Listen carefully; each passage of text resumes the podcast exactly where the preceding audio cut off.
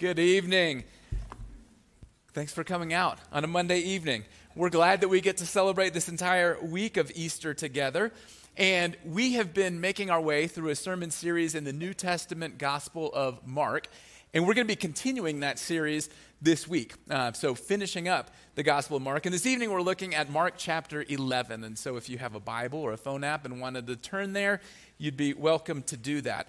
Uh, Mark has been talking to us about what it means to be a follower of Jesus or a disciple. What does it look like to follow Jesus as our king? And the second half of Mark, starting in chapter 9, has been all about what Jesus came to do.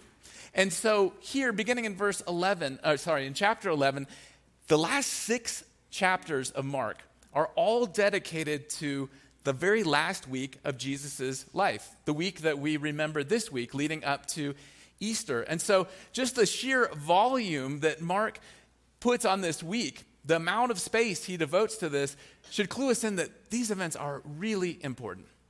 They're all about what Jesus came to do, what his mission was. And this passage is going to remind us that Jesus came in order to welcome people like us into God's presence because He really wants us where He is. And it's also going to challenge us. It's going to challenge the comfortable Christianity that we are inclined to slip into at times, to just kind of start getting into the motions. But it's also going to beckon us to see more of Jesus, to be astonished by him, and then ultimately to encourage us to push against our tendency to become ingrown and inwardly focused and to keep us looking out and reaching out in order that we might welcome other people in. So some of the things that we're going to hear from Jesus and see are a little bit a little bit challenging and kind of strong, but as you hear these things and witness Jesus doing these things, I want you to also think, wow, this shows how much Jesus cares how much He really wants our hearts. So let me invite you uh, to turn your attention to Mark 11, and we're going to start in verse 12, and I'll read through verse 25. On the following day, when they came from Bethany, he was hungry. And seeing in the distance a fig tree in leaf, he went to see if he could find anything on it. When he came to it, he found nothing but leaves, for it was not the season for figs. And he said to it, May no one ever eat fruit from you again. And his disciples heard it. And they came to Jerusalem, and he entered the temple and began to drive out those who sold and those who bought in the temple. And he overturned the tables of the money changers and the seats of those who sold pigeons. And he would not allow anyone to carry anything through the temple. And he was teaching them and saying to them, Is it not written, My house shall be called a house of prayer for all the nations, but you have made it a den of robbers? And the chief priests and the scribes heard it and were seeking a way to destroy him, for they feared him, because all the crowd was astonished at his teaching. And when evening came, they went out of the city. As they passed by in the morning, they saw the fig tree withered away to its roots. And Peter remembered and said to him, Rabbi, look, the fig tree that you cursed has withered. And Jesus answered them, Have faith in God. Truly I say to you, whoever says to this mountain, be taken up and thrown into the sea, and does not doubt in his heart, but believes that what he says will come to pass, it will be done for him. Therefore, I tell you, whatever you ask in prayer, believe that you have received it, and it will be yours. And whenever you stand praying, forgive if you have anything against anyone, so that your Father, who also who is in heaven, may forgive you your trespasses. This is the word of the Lord. Let me pray for us. Holy Spirit, we ask this evening that you would open our eyes to your word and help us to see more of Jesus. And let us be astonished at who he is and what he came to do. As we reflect on this last week of Jesus' life, would you convince us that these events really had to happen because our sin necessitated them? But would you also overwhelm us with a sense of your love, that you would send your Son, Father, and Jesus, that you would come into this world to seek and to save lost people like us, so that we could be with you and feast with you. Holy Spirit, help us to see Jesus as both beautiful and believable that we might trust him and follow him. Amen. Have you ever witnessed a child uh, being excluded or left out of a group that they obviously wanted to be in, or being left out of, of an event or some kind of gathering? Maybe you've been that child. Maybe you were that child. Maybe you're feeling that way right now. And it breaks your heart to, to watch that. And if you're a parent and you see that happening, you want to intervene on behalf of the child. And sometimes, sometimes just seeing the exclusion actually causes you to be angry because you love that child and you hate to see them excluded. We all know that it, it hurts to be left out, it hurts to be not welcomed in. And I admit that there have been so many times and instances in my own life where I have been very comfortable in a group that I've been, in, and I actually haven't really wanted to welcome anybody else in because I kind of liked my club. It's easy to want a place that's just for us. And yet we all are familiar with the pain of being excluded, of being kept out. So, what does Jesus have to say to his people about wanting a place that's just for us. Well, in this passage, in this passage, Jesus has finally arrived at his destination. He's very intentionally been going towards Jerusalem, and now he's arrived at Jerusalem and he goes straight to the center of worship, to the temple. And when Jesus comes into the temple, he looks around, but not as a not as a tourist, not as a guest, but as the owner the one who owns this place. And he starts doing things and saying things with such authority. He comes to the temple and he comes to his people to examine them and their spiritual life together. And he's, he's looking to see if they are fulfilling their purpose, which is leading others to experience the presence and worship of God. So Jesus comes to his people seeking spiritual fruit. If you have a Bible, you can look at verse 11. When Jesus arrives in Jerusalem, he goes to the temple, he looks around, uh, but it's late. And so he and the disciples go to Bethany, which is another town just a couple miles away, where, where they're going to spend the night, likely with their friends Mary, Martha, and Lazarus. And the next day, verse 12, Mark tells us that they're walking back to Jerusalem from Bethany, and Jesus is hungry. And so, verse 13, seeing in the distance a fig tree in leaf, he went to see if he could find anything on it seeing if there is a snack. When he came to it, he found nothing but leaves, for it was not the season for figs. And I'm no expert in uh, Middle Eastern horticulture, but apparently, uh, apparently in the Middle East, fig trees actually have two different kinds of fruit. And so when the leaves start to show up in the spring, there are these little nodules that would grow on the branches. Um, this is before the mature figs would grow. Um, the figs don't come until summer, but if there are leaves, you can expect that there are these little, these little nodules, these little nubs uh, that were about the size of almonds that you could pick and eat.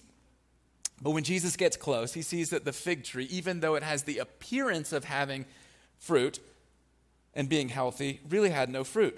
And so Jesus curses the fig tree. And what Jesus says actually happens because when we look at verse 20, as they're coming back the next day, as they passed by in the morning, they saw the fig tree withered away to its roots. And so Jesus shows that he is an authoritative prophet. The things that he says come to pass. He speaks with authority. Jesus says something and it happens. And verse 21, Peter says, Rabbi, look, the fig tree that you cursed has withered. So, what is all this about? I mean, is Jesus just kind of letting his frustration out on this plant, on this tree? Um, and the answer is no. Uh, Jesus is very controlled. He doesn't just get exasperated and do things. Um, the tree symbolized Israel, God's people. And Mark's doing something very intentional in the way that he structures things. He is creating a sandwich, so to speak, with this fig tree episode. Um, and right in the middle is what Jesus does in the temple. So, what Jesus does in the temple is sandwiched in between the cursing of the fig tree and then seeing that the fig tree withered. So let's look at the, at the middle. Uh, verses 15 through 19. Jesus goes to the temple, to the place of worship. And what does Jesus say about who that place is for?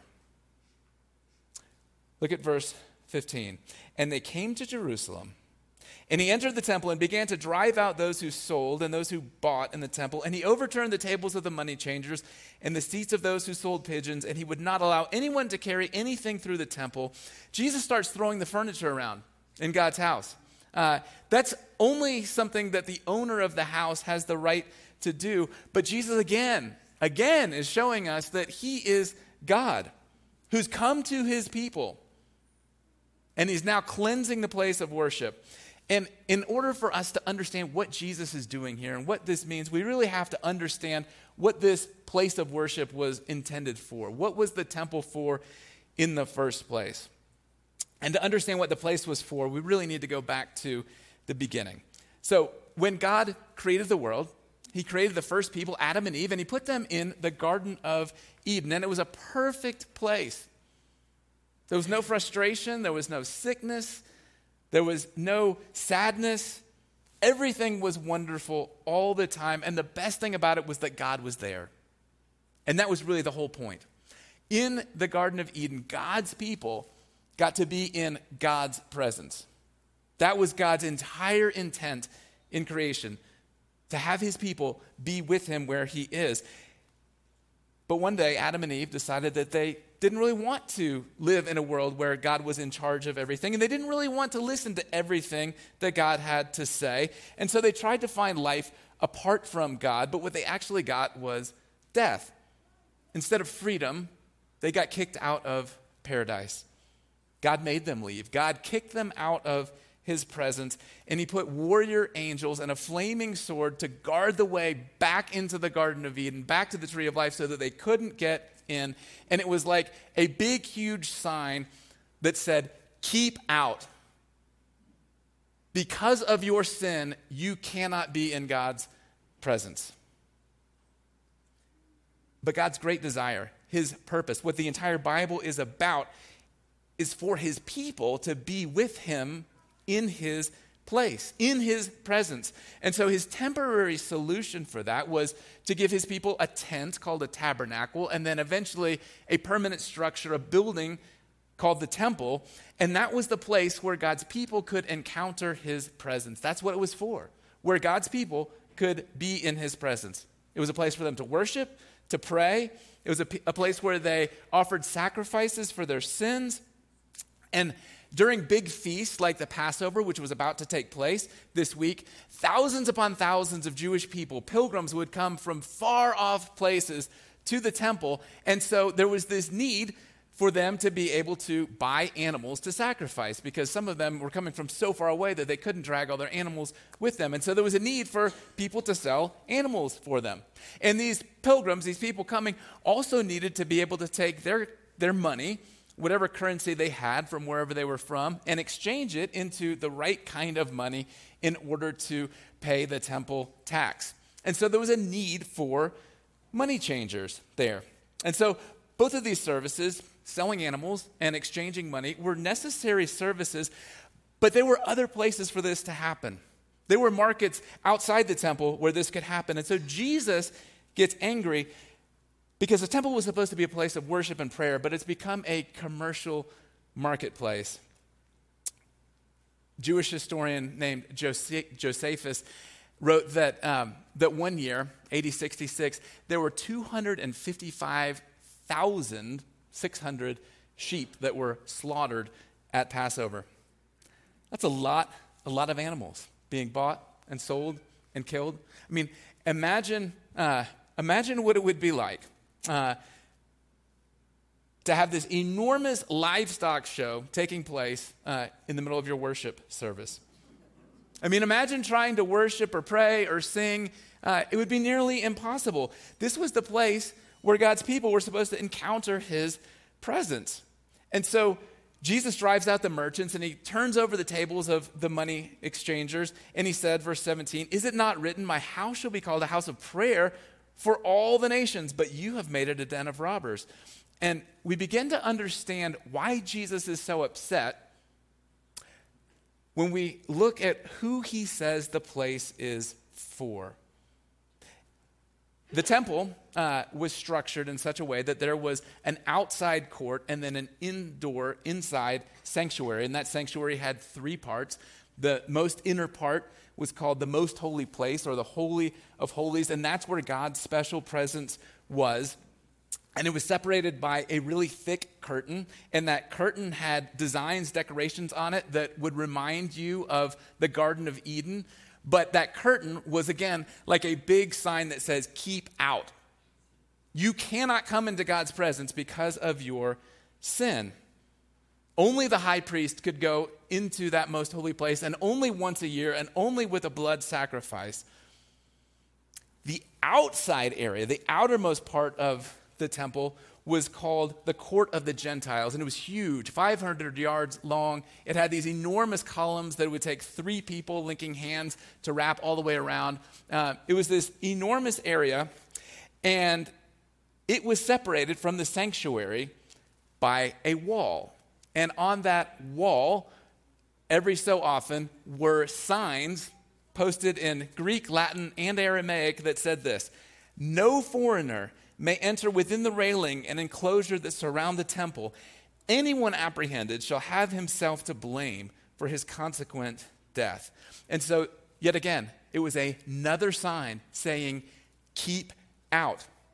If you're a foreigner and you come inside, you will be killed and you'll have only yourself to blame.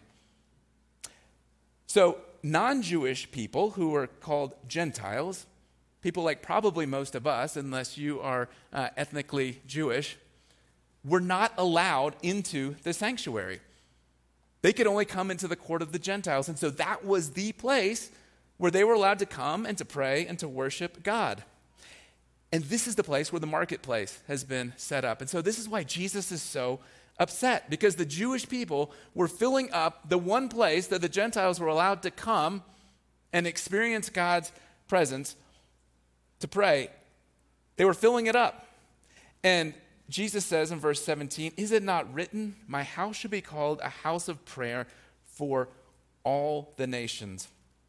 And he's quoting the Old Testament prophet Isaiah in chapter 56, and I'll just read a few highlights for you. Uh, God says, Let not the foreigner who has joined himself to the Lord say, The Lord will surely separate me from his people. God says, I will give in my house and within my walls a monument and a name. I will give them an everlasting name that shall not be cut off. And the foreigners who join themselves to the Lord, these I will bring to my holy mountain and make them joyful in my house of prayer. Their burnt offerings and their sacrifices will be accepted on my altar, for my house shall be called a house of prayer for all peoples. The Lord God, who gathers the outcasts of Israel, declares. And so Isaiah promised that in the future there would be a place for foreigners and for outcasts to come and worship God, to come and be with his people. And the court of the Gentiles served this function. This was the place where anyone was welcome, anyone could come to encounter God. But Jesus says, instead of a house of prayer for all the nations, you've made it a den of robbers. And he's quoting another Old Testament prophet, Jeremiah, chapter 7. And the word for robbers, the Greek word lestai, its normal meaning in this context was a nationalist rebel. So, not so much like a burglar or a thief. Um, what's going on is that the Jews had been, become so concerned with their own nationalistic agenda and priorities that they were no longer fulfilling their God given vocation of being a light to the nations, of being a witness to the world of who God is. God's people always had this mission to be a blessing to the world. And the temple was at the heart of that. The temple and their worship was to be a witness to the world. They existed for the sake of the world, but the people of God had become inward focused. And they were claiming to be God's people, but they were not bearing the fruit God desires. They'd become ingrown. They were just like the fig tree that looked good from the outside, but wasn't actually bearing fruit. One scholar writes God's house has become a brigand's cave. In what sense was it a brigand's cave? Not in the sense that the people were using it to make money on the side. The word brigand in Jesus' day wasn't a word for thief or robber in the ordinary sense. But for the revolutionaries, those we would today call the ultra Orthodox, plotting and ready to use violence to bring about their nationalist dreams. Part of Jesus' charge against his fellow Jews was that Israel as a whole had used its vocation to be the light of the world as an excuse for a hard, narrow, nationalist piety and politics in which the rest of the world was not was to be not enlightened but condemned. The temple had been intended to symbolize God's dwelling with Israel for the sake of the world. The way Jesus' contemporaries had organized things, it had come to symbolize not God's welcome to the nations, but God's exclusion of them. The Jewish people at this time were expecting a Messiah who would come and would overthrow the Romans, who were this oppressive force, always in their face, reminding them that they were subjugated people. One scholar, James Edwards, says the Messiah was popularly expected to purge Jerusalem and the temple of Gentiles, aliens, and foreigners. Jesus' action, however, is exactly the reverse. He does not clear the temple of Gentiles, but for them. The temple and covenant are not reserved exclusively for Israel, but include all nations, eunuchs, foreigners. The temple is not the sole property of Israel, but a witness to the nations, the place where anyone who loves the name of the Lord may worship him, a place where God will gather still others. And so, even at this time, when God had a special relationship with the nation of Israel, a relationship that, that he doesn't have with a particular nation now. But even then, Israel was and the temple were to be for the sake of the world. And so now, after the coming of Jesus, when God doesn't have a special relationship with any particular nation or geopolitical entity, including our wonderful nation, the church is the new Israel, and the place of worship is supposed to be for all people, for all nations. But the Jewish people wanted a place that was just for them. And it's easy for me, I think it's easy for the church sometimes to, to want a place that's just for us. And we all know the pain of being kept out. Maybe you've seen the signs on the treehouse or the clubhouse that say, no girls allowed, or the sign on the bedroom door that says, no boys allowed. Uh, maybe you've been excluded in, in more significant and painful ways than that ways that maybe still make you feel like an outsider, like you don't really belong, like you're not really in the group. Just like there were signs on the temple walls that said, no foreigners allowed, there have been signs on churches that have said, literally, people of a certain race are not allowed. But sometimes those signs are, are more subtle. There's lots of different ways that, that churches that the people of God, that followers of Jesus can communicate, whether intentionally or sometimes unintentionally. If you don't look like us, you don't really belong. You're not welcome. If you don't have it all together, then you're not welcome.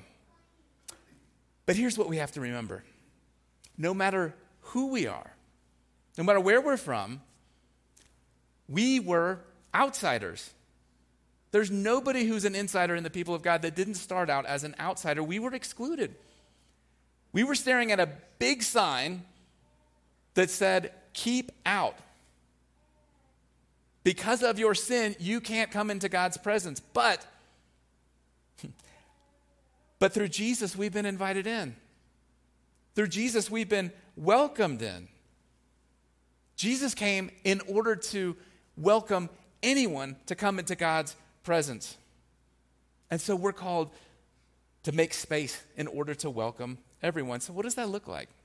What does it look like for the people of God to create space, to make space in order to welcome in people who presently are outsiders? It can mean a lot of different things.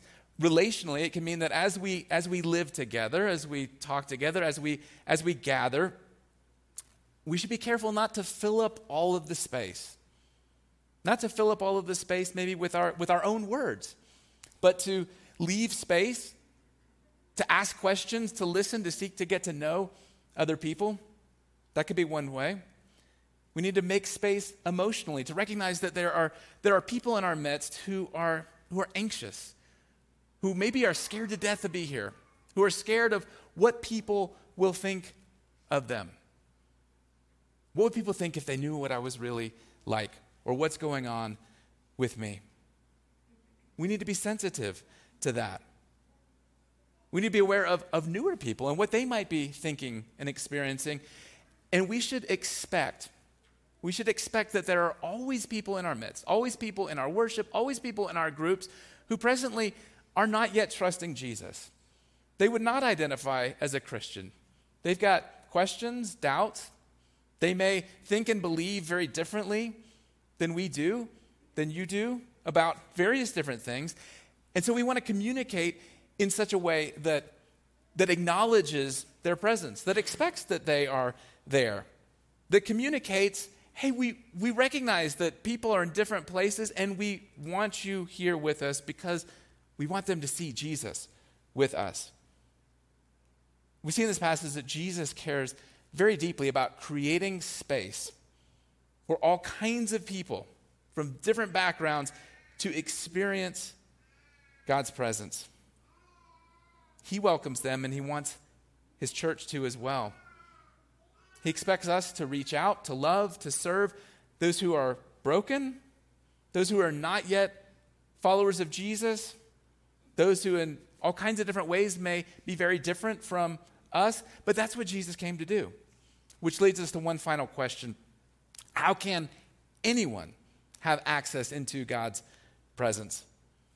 See, the temple just provided a, a temporary and very restricted kind of access into God's presence. But when Jesus drives out the merchants and tells them to stop buying and selling, and he turns over the tables of the money changers, for a very brief period, what Jesus is doing is he's shutting down the temple. And he's symbolizing that the temple is going away, that it's obsolete, that its very reason for existence is going away because that purpose is being fulfilled in what he came to do. Look at how the religious leaders respond. Verse 18 The chief priests and the scribes heard it and were seeking a way to destroy him, for they feared him because all the crowd was astonished at his teaching. The religious leaders are so upset at what Jesus is doing. They're afraid they're going to lose their power, their place, and what Jesus does triggers a series of events that we are going to walk through together this week. A series of events that ultimately lead to Jesus' own death, to him being crucified, to Jesus dying. But remember that thick curtain in the temple? That big sign that said, Keep out? In Mark 15, verse 38, we're going to read, we're going to hear this later. And the curtain of the temple was torn in two from top to bottom. What that means is that Jesus opens the way into God's presence. Jesus and Jesus alone is the one who allows people like us who don't have it all together, who don't have the right background or pedigree, and we certainly don't have good enough performance, allows people like us to come into God's presence because Jesus is the true temple. Jesus says in John 14, 6, I am the way and the truth and the life. No one comes to the Father except through me. When Jesus puts a, a temporary stop on all of the sacrifices of animals, it's intended to, to point us to the reality that Jesus is about to be the ultimate sacrifice, the final sacrifice, the only sacrifice that we need for our sins. The one who pays for all of our sins so that our debt is completely paid paid in full. That there's nothing else to pay, there's nothing else to fear, as we sung earlier. There's no condemnation. No condemnation now I dread. Because Jesus has already taken all of that onto himself, into himself, in order that people like us can come into God's presence. Because that was his mission. And so, since Jesus has done that for us, we have the calling and the privilege of turning around and welcoming other people in. Paul, in his letter to the Ephesians, says this in chapter 2. He says, Therefore, remember that at one time you Gentiles in the flesh, so non Jewish people, people like most of us, remember that you Gentiles in the flesh, called the uncircumcision by what is called the circumcision, which is made in the flesh by hands, remember that you were at that time separated from Christ, alienated from the commonwealth of Israel, and strangers to the covenants of promise, having no hope and without God in the world. But now, in Christ Jesus, you once, you who were once far off, have been brought near by the blood of Christ. Remember the welcome that you have received. Remember the amazing love that caused Jesus to come and to seek and save you, to welcome you in. And then let, let that affect the way that you look out and reach out. Let me pray for us. God, we thank you that, that our debt has been paid. It's been paid in full. That our sin, not just part of it, but all of it, has been nailed to the cross so that we bear it no more. And because of that, we have the freedom to come into your presence and you welcome us. You welcome us to your table, not begrudgingly, but with joy, because that's what you are all about. So, would you help us to be those who know that we have been forgiven much, so that we in turn love much? We pray this in Jesus' name. Amen.